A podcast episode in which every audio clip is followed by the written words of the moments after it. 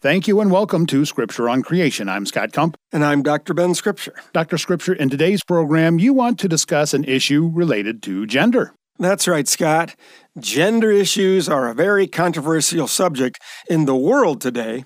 However, from a biblical perspective, the issue of whether God created and human beings are born as a male or female shouldn't have any controversy surrounding it.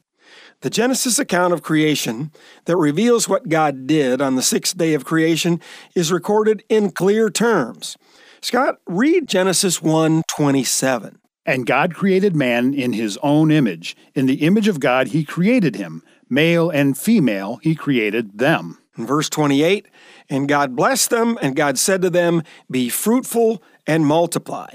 It's clear God created man, that is the generic term for human beings. The Hebrew word is Adam, male and female.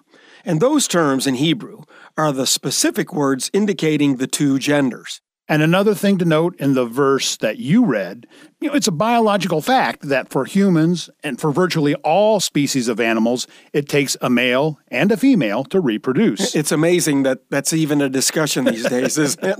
And of course, that is exactly what God told them to do be fruitful and multiply. But Scott, although some people deny their gender identified from birth, and it has become a widely discussed and debated issue, Determining a person's gender identity is not the subject I want to talk about. Oh, so what issue related to gender are you going to talk about? Well, I want to do a Bible study on how the human nature is passed on from parents to their offspring. Okay, but how is that a gender issue? Like we just pointed out, reproduction requires a male and a female. True, there's no reasonable debate about that. But unlike all the other creatures God created, humans have a unique makeup. Humans are not just material beings, they are immaterial as well. You're talking about man having a body and a soul. Yes. And to be more specific, a body and a spirit, the combination of which produces the soul. The body, which is made of the very same substances that plants and animals are made of, is the material or natural part. The spirit is the immaterial. I would say it is a supernatural part. And it is from those two components that human nature is derived. So then it sounds like you're saying humans are just a two part being. At its most fundamental level, yes, that is what I'm saying. So, what about the verse that speaks of a person's body, soul, and spirit? That's a good question. Let's think about it a moment.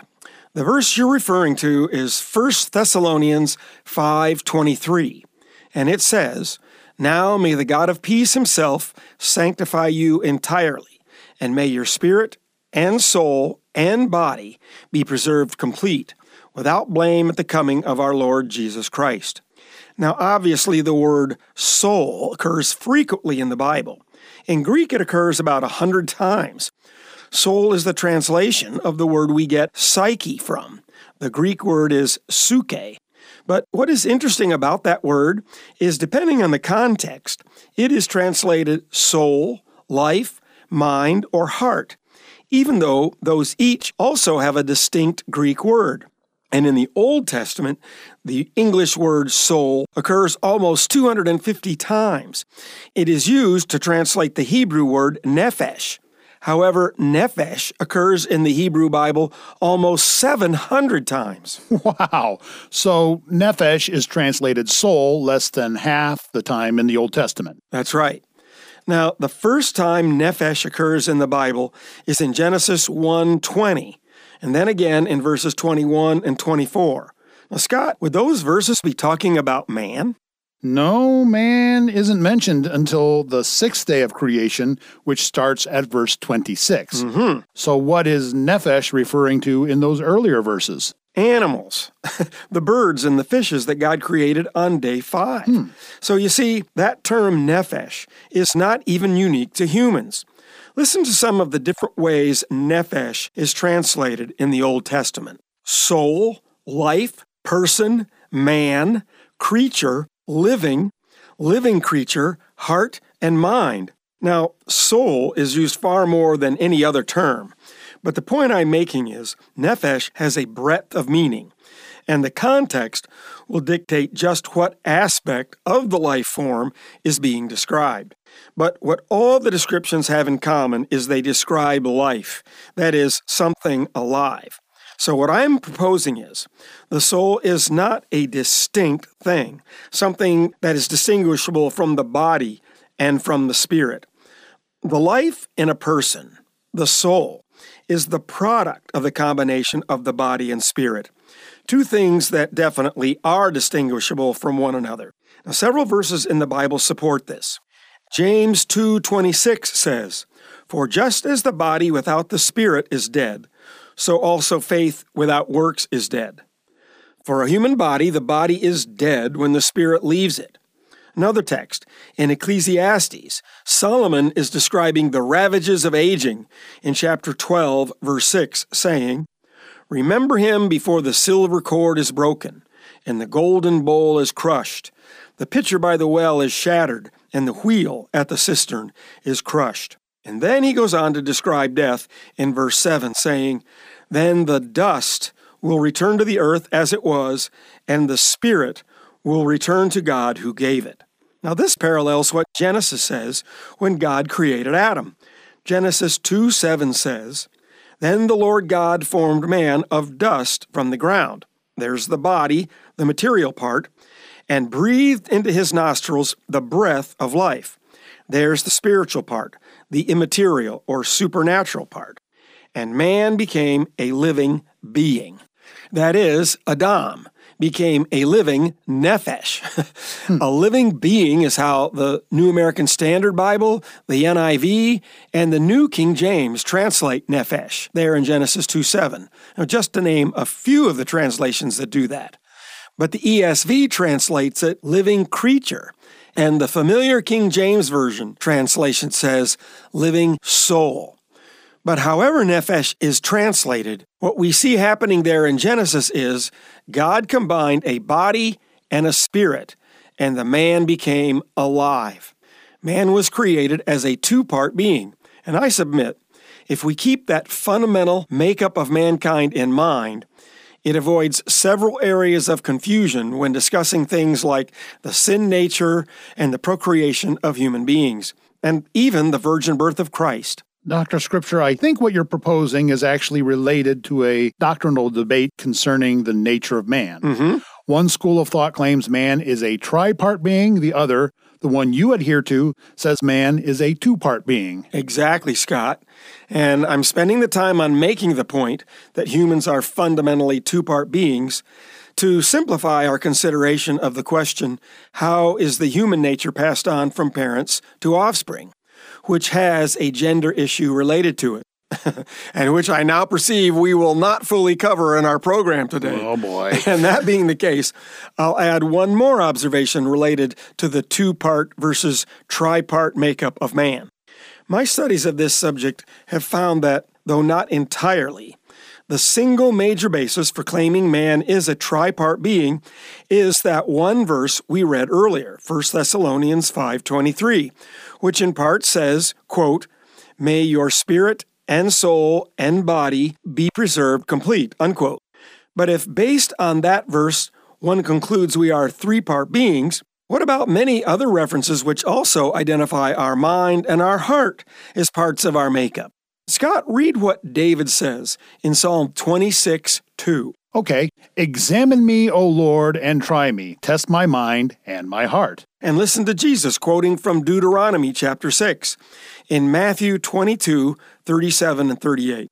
And he said to him, You shall love the Lord your God with all your heart, and with all your soul, and with all your mind. This is the great and foremost commandment. And one more example.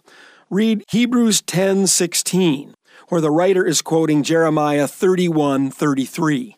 This is the covenant that I will make with them after those days, says the Lord. I will put my laws upon their heart, and upon their mind I will write them. So, my question, given these descriptions of the human makeup, is why isn't a five part man proposed, being made of body, soul, heart, mind, and spirit? We make distinctions between all those facets of the whole person, right? So, the point I'm making is at the most fundamental level, based on the revelation of how God created man, we should understand that the human nature is made up of two parts a material body and an immaterial spirit. And the mind, the heart, the soul are all products, for lack of a better term, of the mysterious union of body and spirit God performed back when He created Adam, man, the human line. Well, that does make sense, Dr. Scripture, and more importantly, it seems to align with what Scripture says. But I have to admit, I'm curious about how this relates to the issue of gender and how the human nature is passed from the parents to the children. But like you said, we're not going to have time to cover that whole issue in the time remaining for today's program. Well, it's a big issue. yeah, but we do still have a couple of minutes.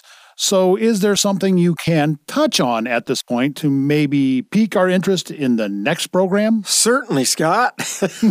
Let me give an explanation of how the issue of gender relates to how the human nature is passed from parents to their offspring. And I'll do so by asking a question. If Jesus did not have a human father, but he was fully human, which the Bible consistently makes clear, what was the source of his human nature? Hmm. It didn't come from Joseph.